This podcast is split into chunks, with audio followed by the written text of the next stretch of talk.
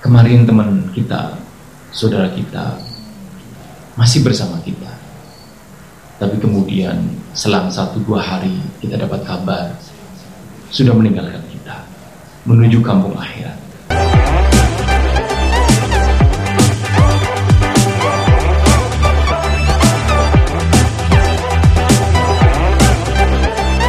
Assalamualaikum warahmatullahi wabarakatuh. Alhamdulillahirrahmanirrahim. Puji syukur mari senantiasa kita panjatkan kehadirat Allah Subhanahu Wa Taala atas segala nikmat dan karunia yang Allah berikan kepada kita semuanya, terutama nikmat iman, nikmat Islam, sehingga di pagi hari ini kita masih beriman kepada Allah Subhanahu Wa Taala dan kita masih bertakwa kepada Allah Subhanahu Wa Taala. Mari kita benar-benar syukuri atas nikmat ini yang sungguh luar biasa.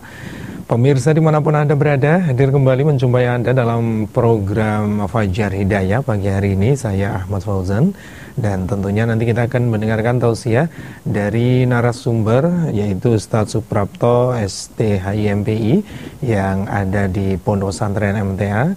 Sudah siap akan memberikan tausiah sekaligus nanti juga menjawab pertanyaan dari para pemirsa. Assalamualaikum warahmatullahi wabarakatuh, Ustadz.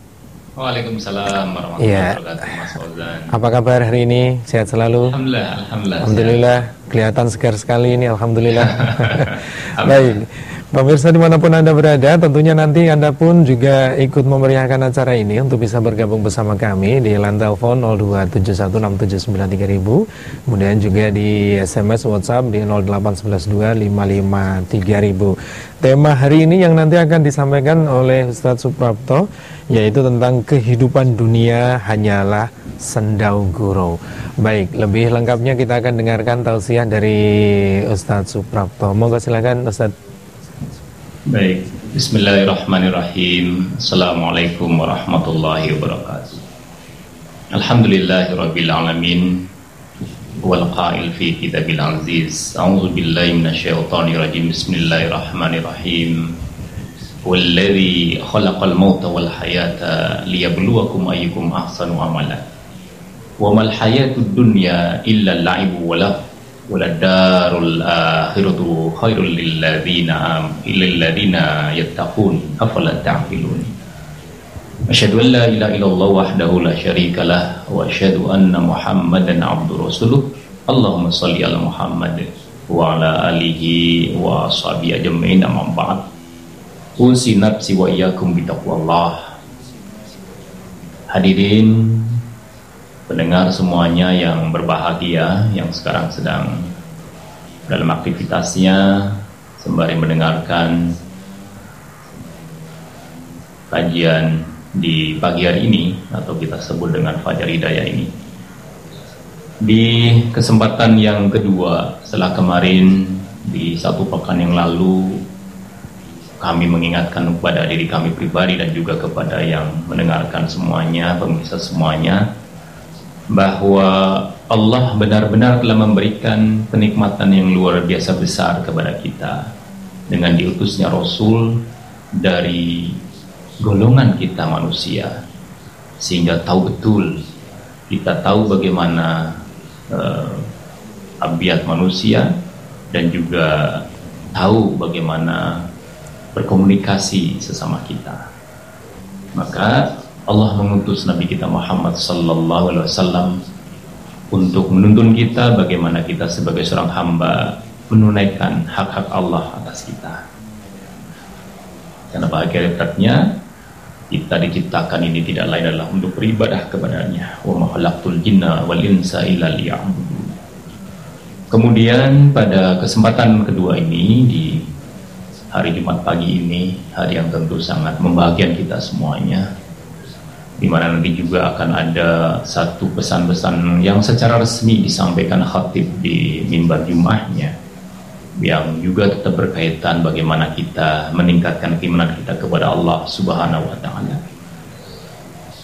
Ada tema yang kemudian senantiasa menjadi parameter kita, alat ukur kita, terkait dengan bagaimana sikap kita, pandangan kita terhadap dunia.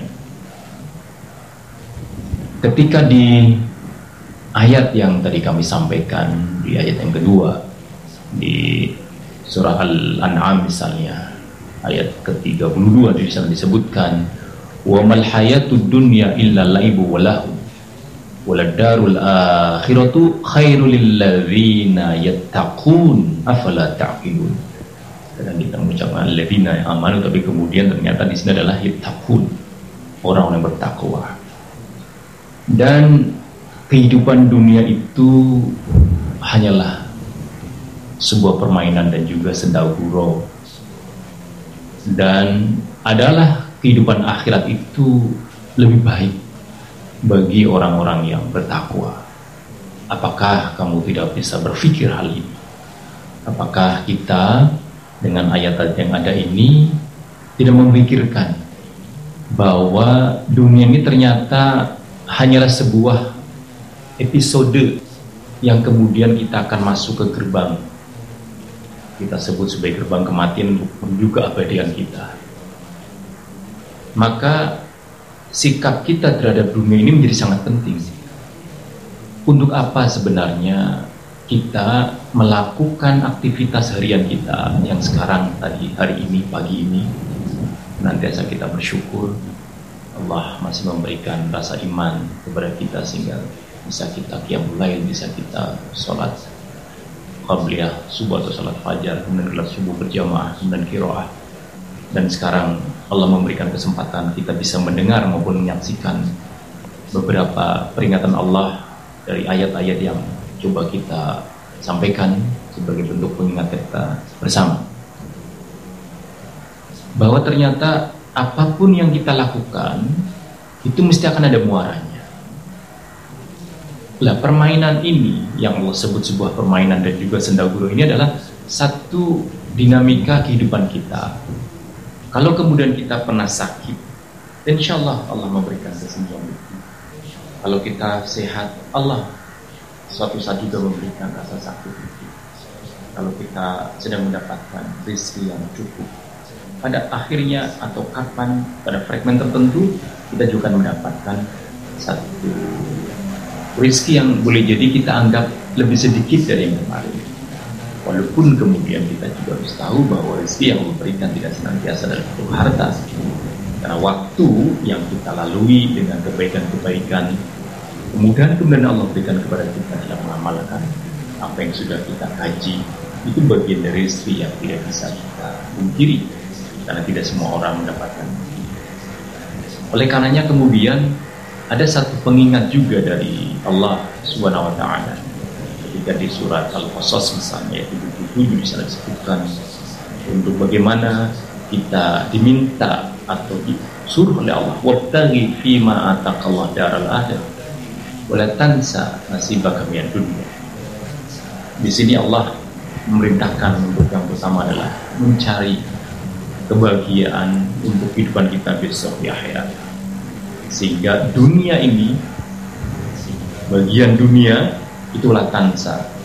Kita memang mempunyai bagian di dunia untuk kita bisa bertahan hidup, tetapi kemudian apa yang Allah anugerahkan itu menjadi satu sarana kita untuk bisa lebih giat lagi beribadah dalam rangka bertakwa kepada Allah dilandasi dengan keimanan kita kepadanya. Satu ayat yang kemudian mengingatkan kepada kita, ternyata mungkin kita, saya seusia 40-an atau hampir 50 menjelang kemudian satu endgame kita, kemudian kita senantiasa mencoba flashback ke belakang apa sebenarnya yang sudah kita lakukan selama ini untuk mempersiapkan dar akhir, kampung akhir, tempat di mana nanti kita di sana kembali. Dan itu kita peroleh, kita dapat amal-amal itu di dunia ini.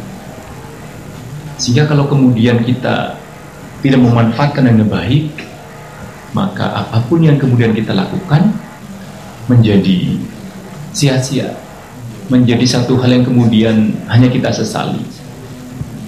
Banyak saya kira ayat-ayat yang sampai kepada kita secara karunia kita tentu berdoa kepada saudara-saudara kita yang sedang terkena musibah. Tetapi dalam musibah itu menjadi satu ayat juga bagi kita, bahwa ternyata apapun yang ada di dunia ini fana.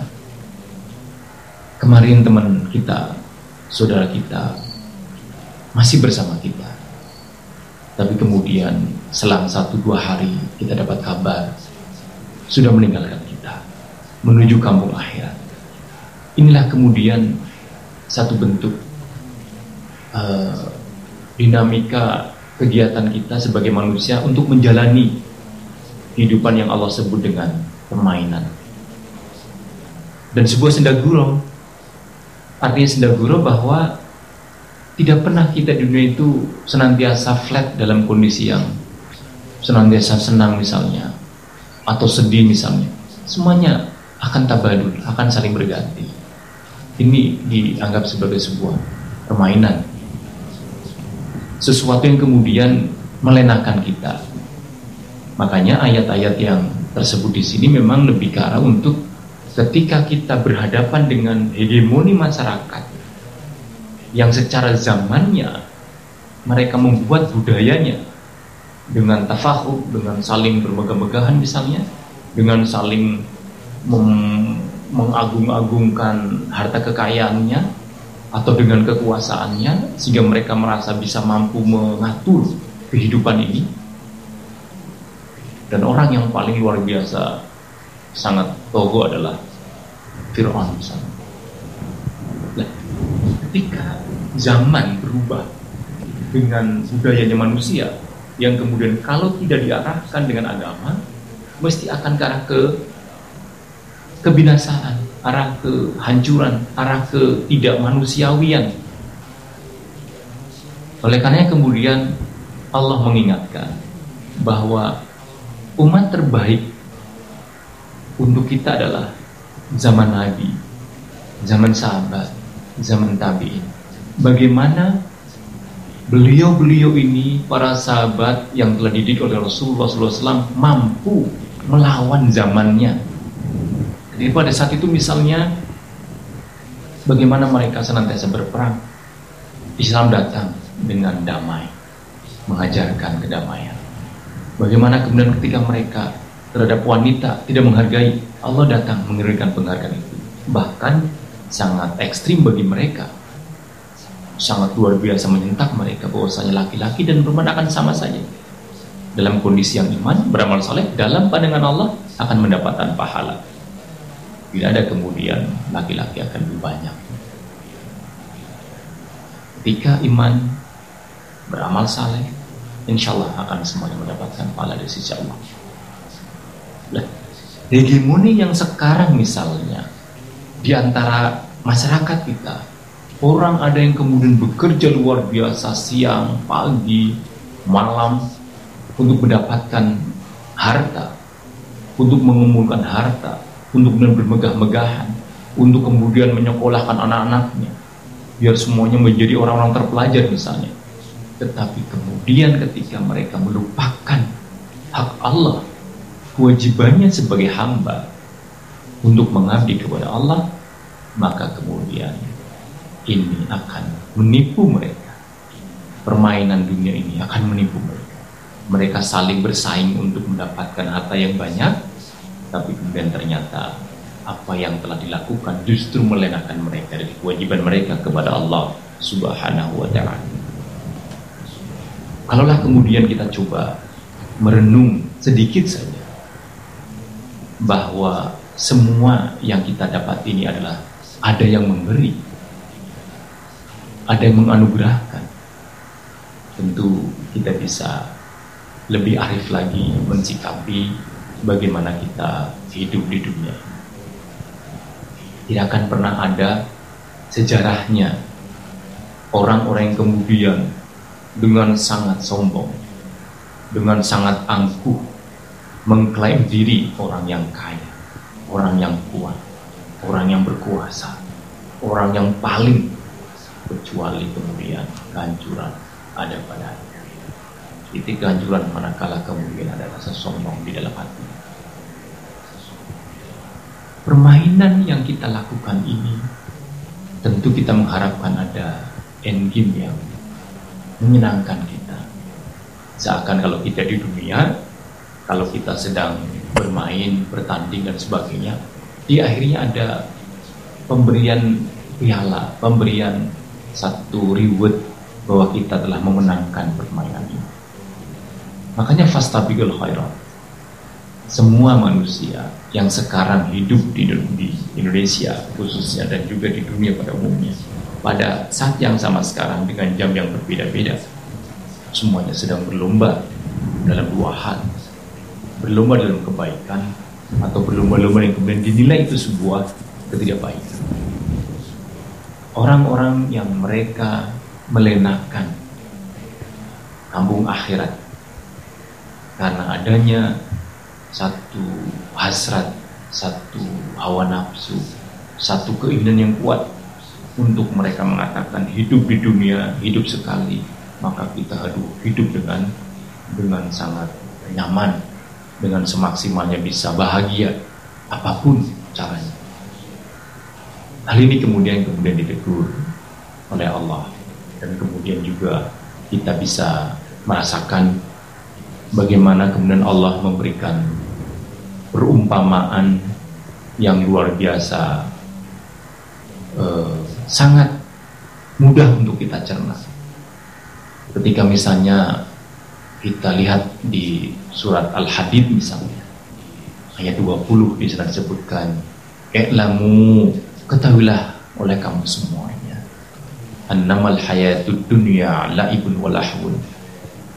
Bahwasanya sesungguhnya kehidupan di dunia ini adalah permainan dan senda gurau, permainan dan yang melenakan. Semua kesenangan ini kadang kalau kita tidak betul-betul terkontrol oleh agama, semuanya melenakan kita. Wazinatun, watafahurun.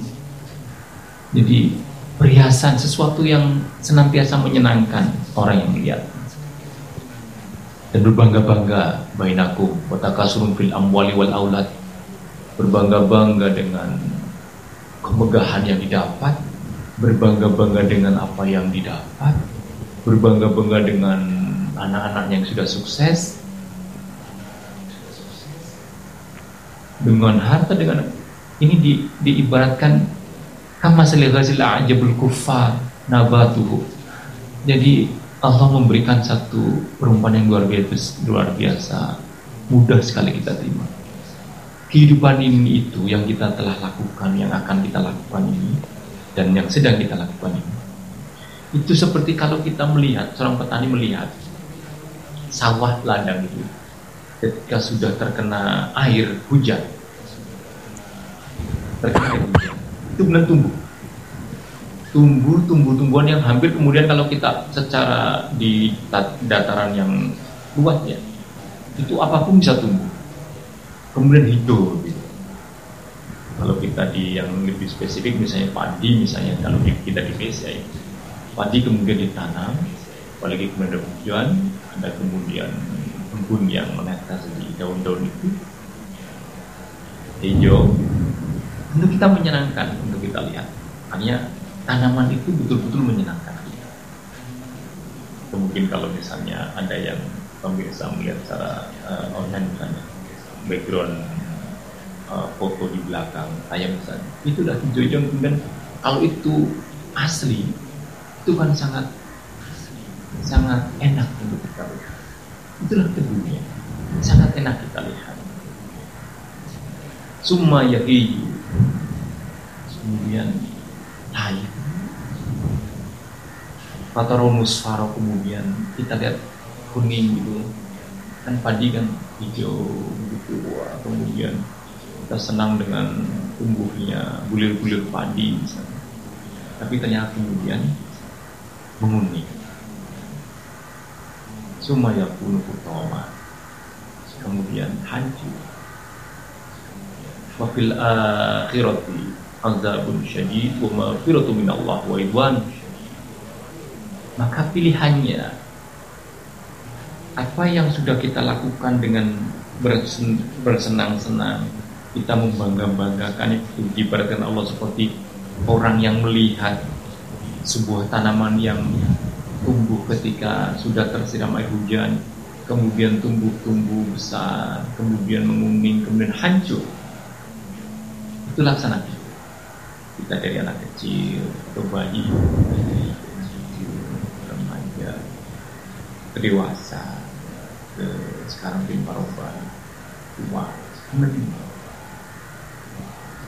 Tetapi Allah menggambarkan ini dengan ditambah bahwa di akhirat besok itu ada azab yang pedih, ada ampunan, dan kemudian anugerah dari Allah. Maka kemudian kita bisa memahami bahwa barang siapa yang kemudian di dunia ini dengan permainan ini dia terlenakan, silakan bisa diambil konsekuensi logisnya dengan azabnya Allah yang penuh. Tetapi kemudian barang siapa dalam permainan ini, dalam kegiatan kita beraktivitas di dunia ini, mengambil peran-peran terbaik kita sebagai hamba, maka kemudian di sana ada ampunan Allah dan fadilahnya dan ridhonya. Artinya kemudian kita bisa dimasukkan kepada surganya. Maka kemudian di akhir ayat ini, wa mal hayatud dunya illa mata'ul ghurur. Allah memberikan satu akhir ayat ini dengan bahwasanya kehidupan dunia itu adalah sebuah perhiasan yang melalaikan, sebuah keindahan yang melenakan, sebuah keindahan yang menipu, karena semuanya hanya seperti mimpi saja. Kemarin kami misalnya saya sampaikan, orang yang baru kemarin bersama kita, ngobrol bersama, Allah amin. Orang yang kemudian atau kita lihat ada sebuah kawasan yang luar biasa nyaman untuk kita datangi, para penduduknya ramah menyambut kita ketika kita datang, karena kita sebagai turis domestik misalnya ingin tadabbur alam atau ingin menikmati alam ini. Baru-baru kemarin kemudian hancur karena adanya banjir bandang. Itu seperti hal yang kemudian setiap diri kita itu menjadi misteri, kapan kita akan dipanggil Allah, kapan kemudian kita akan mendapatkan jatah, mendapatkan antrian untuk segera diambil antrian itu oleh Allah dengan mendatangkan malaikat dari itu. Oleh karenanya kami betul-betul usinapsi walaupun saya betul-betul mengingatkan diri saya pribadi dan juga mendengar pemirsa semua. Sekarang kita kalau berikan kesempatan bisa mendengar, bisa melihat cara ini untuk mengingatkan kita semua. Allah mengingatkan kehidupan dunia ini yang kita jalani dengan penuh min khaliqin dan sebagainya dalam pandangan Allah sebagai sebuah permainan saja. Maka jangan sampai permainan kita di dalamnya sedih, di dalamnya bahagia, di dalamnya ada senang, di dalamnya ada kecewa dan sebagainya, itu adalah semuanya akan berakhir.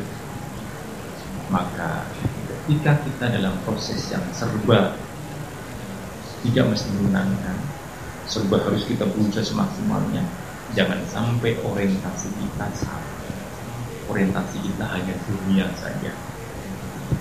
Orientasi kita bagaimana nanti anak saya harus mendapatkan warisan, harus saya bangunkan rumah dulu untuk si A, si B, si C, dan sebagainya, sehingga kalau sama si saya sudah senang karena sudah meninggalkan anak untuk anak-anak saya. Yang lebih penting lagi, benar itu bisa saja menjadi satu hal yang membahagiakan anak, tetapi kemudian tugas dan tanggung jawab kita bagaimana mengarahkan anak-anak kita untuk taat dan patuh sebagaimana kita taat dan patuh kepada Allah. Kalau kita melihat orang lain berbangga-bangga, merasa sangat nyaman hidup di dunia dengan keserbaadaannya, sementara kita mungkin harus betul-betul dengan bekerja keras dan itu pun mendapatkan secara nominal rezeki hanya pas saja misalnya. Tapi sikap hidup kita memanai akan berbeda. Kita senantiasa qanaah dengan apa yang Allah berikan, maka Allah akan mendapatkan yang lebih besar dan yang jelas dan pasti. Hal yang besar tadi adalah besok di akhirat. Kalau di dunia kita mungkin merasa cukup saja, bagi orang yang bertakwa itu sudah cukup. Makanya kampung akhirat, uladarul akhiratu khairun lillazina yattaqun. Yang kemudian ternyata kita tidak bisa memandang akhirat itu sebuah kampung yang kita idam-idamkan, kampung yang abadi, kampung yang terbaik, tempat kembali kita yang baik, kalau kita tidak bertakwa kepada Allah, kita tidak beriman kepada Allah. Makanya terhadap orang-orang kafir sudah selesai, mereka hanya bersendau mulut saja. Sementara dengan kita beriman, untuk mendapatkan bahwa endgame kita, akhir permanen kita menjadi akhir yang menyenangkan untuk kita. Kita besok mendapatkan kitab dari sebelah kanan kita, sehingga kita akan tersenyum, akan tertawa bahagia bersama keluarga kita besok di akhirat. Oleh karenanya di sesi yang pertama 30 menit yang pertama ini yang saya sampaikan, mudah-mudahan kita mengingat kembali bahwa apapun yang kita alami ini pada hakikatnya adalah sebuah permainan yang mesti akan berakhir.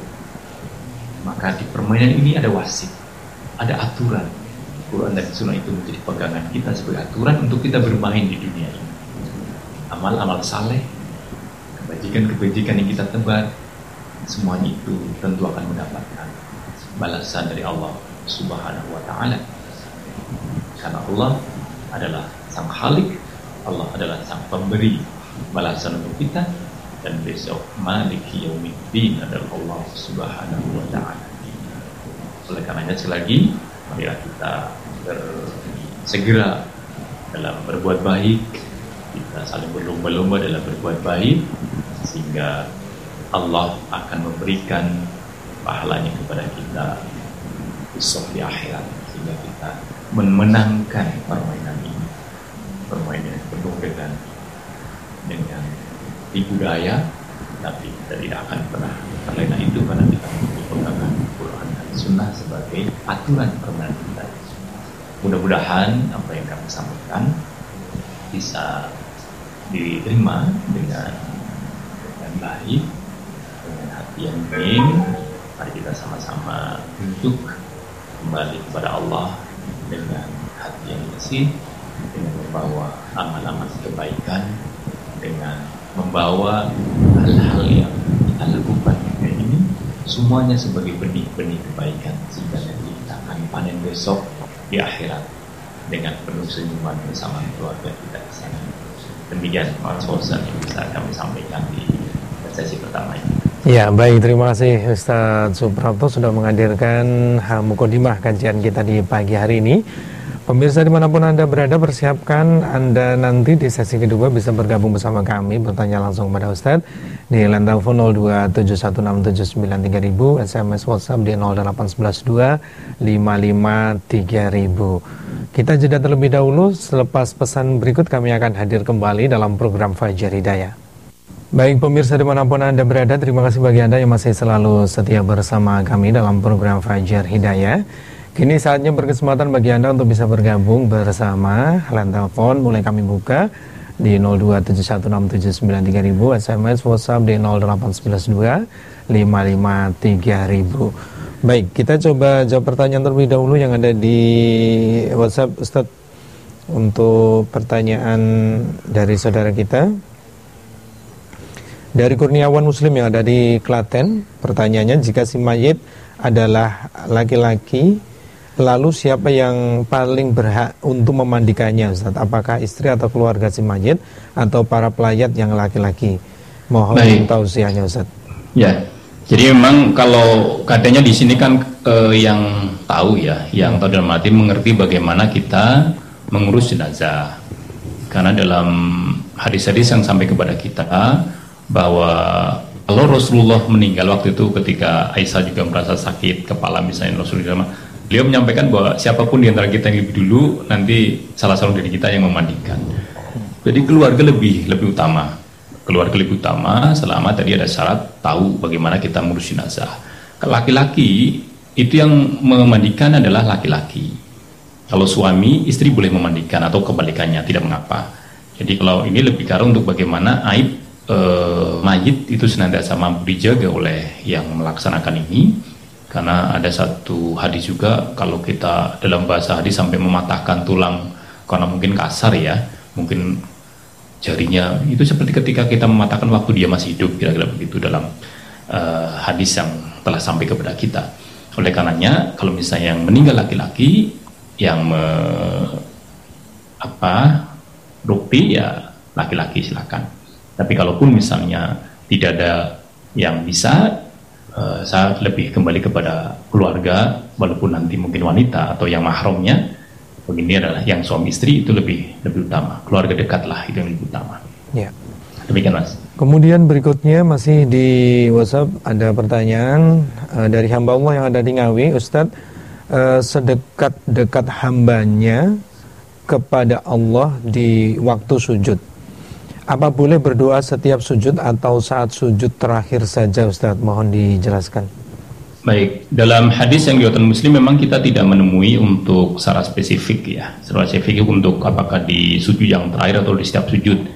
Tetapi kalau kita mengikuti atau kita sebagai imam, makmum maksud kami, tentu kita menyesuaikan kondisi. Artinya imam kita itu cepat apa tidak. Kita selesaikan dulu tasbih kita, subhanallah ala, tasbih kita itu kita selesaikan untuk bisa kita tumaninah mengikuti dari imam. Kalau memang setelah itu kita bisa doa silakan. Tetapi kemudian ketika kita sendiri pas sholat sunnah silakan saja mau setiap sujud bisa, karena memang hadisnya adalah aqrabu ma yakunul abdu min rabbih wa huwa sajidun faqsiru ad-du'a, bahwa sedekat-dekat hamba kepada Tuhannya adalah pada saat sujud atau dia sedang posisi sujud. Oleh karena itu perbanyaklah doa. Kalau kita melihat teks di sini tentu tidak disebutkan di sana sujud yang kedua atau yang pertama. Sehingga monggo saja silakan bisa berdoa sebanyak yang Bapak minta di waktu sujud-sujud kita untuk kebaikan dunia kita dan juga yang lebih penting lagi akhirat kita, untuk kebaikan keluarga kita dan secara umum kepada seluruh kaum muslimin. Demikian. Iya. Kemudian berikutnya datang dari saudara kita yang lain, masih coba kita jawab. Hasan yang ada di Demak mau tanya, Ustadz, misalnya kalau kita berdoa sudah tahu Arabnya dan artinya, lebih baik artinya itu dilafatkan sekalian atau artinya diresapi dalam hati, Ustadz? Itu pilihan saja Bapak, pilihan. Dan mati kalau kita misalnya tahu Rabbana atina fid dunya hasanah wa fil akhirati hasanah wa qina azabannar, kita misalnya berdoa ini kebaikan dunia dan akhirat dan kita sudah tahu artinya. Kalau kita membaca ayat ini saja sebagai doa kita itu nggak masalah. Kalau kita pengen dengan artinya, ya Allah berilah kami kebaikan dunia, berilah kami kebaikan di akhirat misalnya demikian, dan jauhkanlah kami dari azab neraka misalnya, itu nggak masalah. Jadi sah-sah saja mau di Arab kemudian arti atau hanya Indonesianya saja, karena mungkin Arabnya kita belum bisa, monggo saja. Karena doa insyaallah tidak ada larangan, tidak ada perintah, larangan untuk tidak Arab ya, atau perintah harus Arabnya kan nggak ada. Jadi doa yang penting hati kita hadir, kita yakin Allah akan mengabulkan doa kita dan itu wilayah Allah kapan mengabulkannya, silakan saja untuk bisa berdoa dengan bahasa apapun. Tapi kemudian ketika dalam kesempatan kita mampu dengan bahasa Arabnya, terutama di ayat-ayat yang ada, after saja kita. Demikian ya. Bapak. Baik, di line telepon sudah ada saudara kita yang ingin bergabung, silakan. Di lantau 02716793000 yang ingin bergabung bisa dimanfaatkan. Baik, belum ya? Belum ada yang bergabung melalui lantau. Coba kita bacakan kembali Dari Yani yang ada di Klaten, Ustadz, jika bekerja dan tinggal kontrak di luar daerah selama beberapa tahun dan pulang setiap beberapa minggu, apakah masih termasuk musafir dan mendapat rukhsah untuk sholatnya dan tayamum? Mohon dijelaskan, Ustadz. Baik, memang kita tidak mendapati untuk had yang satu ya, ada batas yang satu, misalnya kita hanya 3 hari misalnya atau 4 hari misalnya, karena sampai ada beberapa bulan juga itu disebut sebagai musafir yang dilakukan oleh para sahabat ketika misalnya mereka berperang atau sedang berpergian untuk berdagang. Oleh karenanya ketika Mbak Yani tadi ya, mungkin yang di Klaten, ketika kita kos atau kontrak di luar daerah untuk beberapa tahun, kalau itu sebagai tempat pekerjaannya dan itu sebagai tempat untuk transitnya, itu silakan saja. Dan kalau pulang beberapa hari ya, tentu kalau pulang udah mukim ya, tentu tidak. Maka ada untuk ulama memberikan satu status mukim ya, mukim yang hakiki dan mukim majazi. Mukim hakiki tentu seperti kita di tempat tinggal kita itu mukim hakiki. Mukim majazi itu ketika tadi sudah lebih dari 1-2 tahun misalnya aktivitasnya di situ, kemudian makan, mandi, semua aktivitas lah selama sehari-hari di situ. Itu kemudian juga ada yang menyampaikan ya lebih baik bisa dilaksanakan untuk sholat tamamnya atau wudhunya atau mandinya misalnya. Ini yang kemudian itu pilihan saja, pilihan untuk Mbak Yani. Tetapi memang dari kami sendiri tidak ada had yang kemudian batasan waktu. Oleh karenanya silakan saja, misalnya kalau masih merasa sebagai musafir karena kita bepergian keluar daerah, itu bisa menggunakan rukhsah itu. Sekali lagi itu rukhsah, sehingga bisa dipakai, bisa tidak.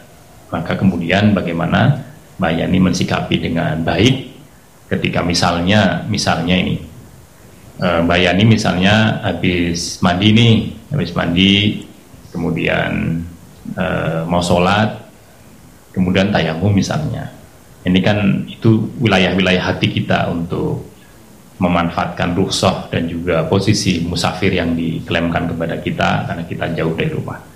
Demikian Mbak Yani, mudah-mudahan bisa dipahami pada prinsipnya. Memang tidak ada batas waktu yang jelas kepada kita kapan berakhirnya musafir. Maka ketika musafir, rukhsah untuk tayamum, rukhsah untuk jamak maupun qasar itu bisa dilakukan oleh Mbak Yani. Baik. Kemudian berikutnya Bapak Supriyono yang ada di Batang, mohon tausiahnya Ustadz, apakah tanda-tanda orang yang meninggal dalam keadaan khusnul khotimah atau su'ul khotimah, Ustaz?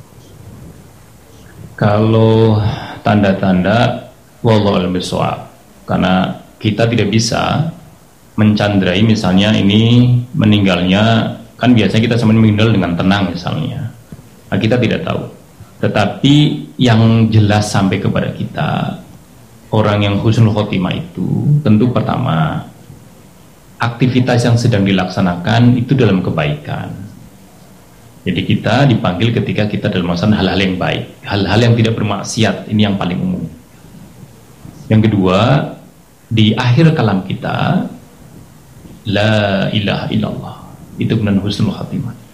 Jadi dua itu yang bisa secara umum kita sampaikan terkait dengan bagaimana seseorang itu apakah dia husnul khatimah apa tidak. Husnul khatimah ketika sedang dipanggil oleh Allah dalam posisi yang sedang berbuat baik, sedang beraktivitas yang tidak bermaksiat kepada Allah, tidak bermaksiat kepada Allah, di tempat yang baik, dengan amaliyah yang dikerjakan sedang dalam kebaikan. Bahkan ketika kita sakit di tempat di rumah, kemudian kita sedang sabar dalam sakit kita, itu bagian dari kita sedang berbuat baik kepada Allah akan diri kita sendiri. Kemudian yang kedua tadi kita mengucapkan la ilaha illallah di akhir kalam kita, itu kemudian mudah-mudahan dua tanda ini menjadi hal yang mudah untuk kita, dan kita berdoa untuk dalam posisi yang khusnul khotimah ketika Allah memanggil kita. Demikian Mas Fauzan. Iya.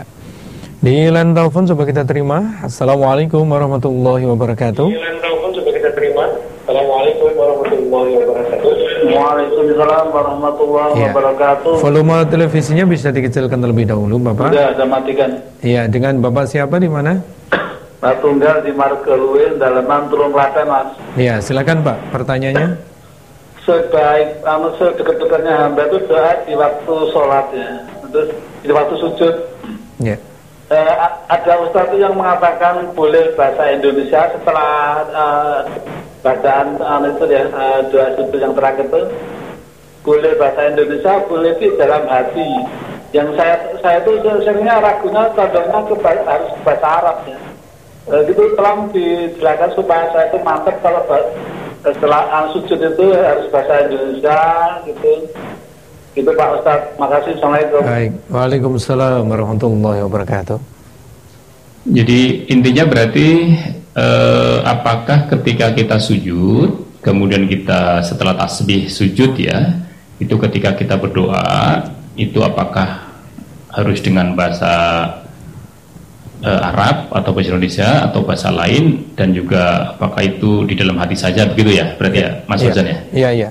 Baik, yang pertama untuk bahasa tadi sama, bahwa ketika kita berdoa semaksimalnya kita hadir dalam doa itu, kita paham dalam doa itu. Ini yang pertama. Yang kedua, oleh karena itu bahasa yang dipakai ketika ini sholat ini kan kemudian tidak ada bacaan lain selain sholat. Tetapi kemudian ketika Nabi memberikan satu kabar gembiranya kepada kita bahwa sedekat-dekat hamba adalah ketika hamba itu sedang sujud, fa'aksiru ad-duha, betul orang-orang Arab itu memang Arab. Tentu doanya berarti di luar bacaan-bacaan sholat yang sudah diajarkan Nabi secara khusus, mahdoh. Maka kita, kalau orang Arab bisa bahasa Arab silakan, tentu karena bahasanya Arab. Kalau kita orang Indonesia memahami hadis ini berarti ya silakan berdoa dengan bahasa kita. Kan larangannya malah ada kalau misalnya dengan baca Al-Quran ya di ruku dan sujud misalnya kepada Ali, walaupun Ali menyampaikan ya, tapi saya tidak mengatakan itu dilarang untuk kamu, cuma yang kami pahami dari pelajaran-pelajaran yang sampai kepada kita dari Al-Ustadz bahwa ketika kita doa yang bisa dan paham kita bahasa kita, yaitu yang kita pakai. Apakah dengan bahasa kita? Tidak. Artinya kan nggak mungkin kita kemudian ketika subhanallah ala, subhanallah ala, kemudian kita ya Allah. Mungkin saya memang tidak pernah mendengarkan untuk ada penjelasan kita harus melafadzkan apa tidak. Tetapi dengan di batin pun kita bisa, atau dengan tentu dengan mimik kita ya Allah, mudah-mudahan semuanya diberikan kesehatan, kebaikan. Itu saya kira tidak mengapa Bapak, karena tidak ada kemudian larangan itu, sehingga kita bisa memanfaatkan kabar gembira Nabi bahwa kita sangat dekat kepada Allah sebagai Rabb kita. Manakala kita sedang sujud, maka kita berdoalah sebanyak yang kita mau untuk kebaikan di dunia kita dan juga di akhirat kita. Demikian Mas Fauzan. Ya. Baik, terima kasih Ustadz penjelasannya, dan tidak terasa kita sudah berada di akhir kesempatan kita di Fajar Hidayah kali ini. Sebagai penutupnya Ustadz bisa disampaikan, silakan. Baik, terima kasih Bapak dan Ibu semuanya yang berkesempatan bisa mendengarkan dan juga menyaksikan program Fajar Hidayah ini. Kita tetap mengingatkan bahwa apapun yang kita lakukan, mulai dari kita masa kanak-kanak sampai nanti Allah menjemput, atau sekarang lah yang sekarang kita lakukan dan akan kita lakukan ini, semuanya dalam pandangan Allah itu sendaukuroh saja, permainan saja. Maka ketika kita sakit, bersabarlah, karena itu nanti ada ending akhirnya, kita juga akan sehat, akan diberikan pahala yang besar oleh Allah. Ketika kita senang, janganlah kita sombong, tapi bersyukurlah kepada Allah. Karena kita juga tidak tahu kapan Allah memberikan atau mencabut nikmat itu. Ketika kita sudah tidak mensyukurinya atau kita kufur akan nikmat itu. Oleh karenanya kalau kita bersikap demikian, kita tidak akan awal ketika agama memerintahkan kepada kita untuk kita berjihad di dalam jalan Allah, melalui harta kita, jiwa raga kita, pikiran kita, waktu kita.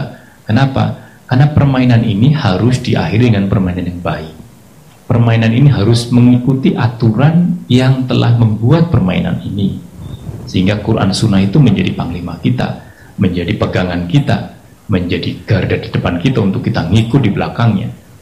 Kalau kita sudah demikian, maka kami yakin kepada diri kami pribadi, dan harapannya juga bisa meyakinkan pendengar maupun pemirsa semuanya bahwa Al-Quran dan Sunnah itu sebagai aturan hidup kita. Kalau dalam bahasa sekarang aturan permainan kita, maka selama kita mengikuti aturan itu, kita tidak offside, kita tidak disumprit, kita tidak pelanggaran.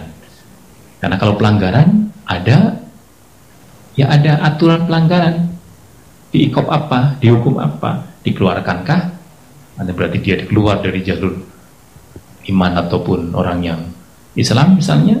Nah, maka tentu kami mengambil tema ini tidak lain adalah bagaimana dalam gegap gempitanya orang beraktivitas apapun, dan kita dalam posisi yang mungkin kurang beruntung misalnya, kita tetap sabar, tetap semangat, karena semuanya mesti akan ada akhirnya, mesti akan ada endingnya. Oleh karena itu, kalaupun dan kita pasti dan yakin bahwa memang permainan ini ada akhirnya, kita akan mengakhiri permainan ini dengan baik. Kita akan menjadi orang yang husnul khatimah untuk ketika kita memasuki gerbang kampung keabadian, kampung akhirat, sebagai akhir dari penyerahan, ialah penyerahan reward kita setelah kita bermain dengan cantik, bermain dengan benar, bermain dengan sesuai aturan yang Allah berikan kepada kita sebagai manusia dalam menjalani hidup dan kehidupan ini. Sehingga berbekalah, fatazawwadu fa inna khairu zadi taqwa, berbekalah sebanyak-banyaknya dalam permainan ini dengan bekal takwa, dengan bekal ketaatan kepada Allah, untuk senantiasa menjauhi apa yang Allah larang dan semaksimalnya melaksanakan apa yang Allah dan Rasulnya perintahkan. Sehingga semua gerak langkah kita sebagai bentuk permainan ini, Allah akan melihatnya dengan penuh kesyukuran. Allah syakur, kemudian memberikan pahala untuk kita dengan maghfirahnya dan juga ridwannya dan juga ridhonya. Saya kira ini yang menjadi closing statement dari kami. Semoga Allah memberikan kemudahan kepada kita dalam menjalankan amal-amal baik ini, dan kemudian kita sabar senantiasa dalam melaksanakan aktivitas selama kita hidup di dunia ini untuk bekal di kampung akhirat, kampung abadi kita yang nanti insya Allah dengan amal saleh itulah kemudian Allah ridho pada kita dan memasukkan kita ke dalam jannah yang telah dijanjikan kepada orang-orang bertakwa. Demikian Mas Fauzan yang bisa kami sampaikan.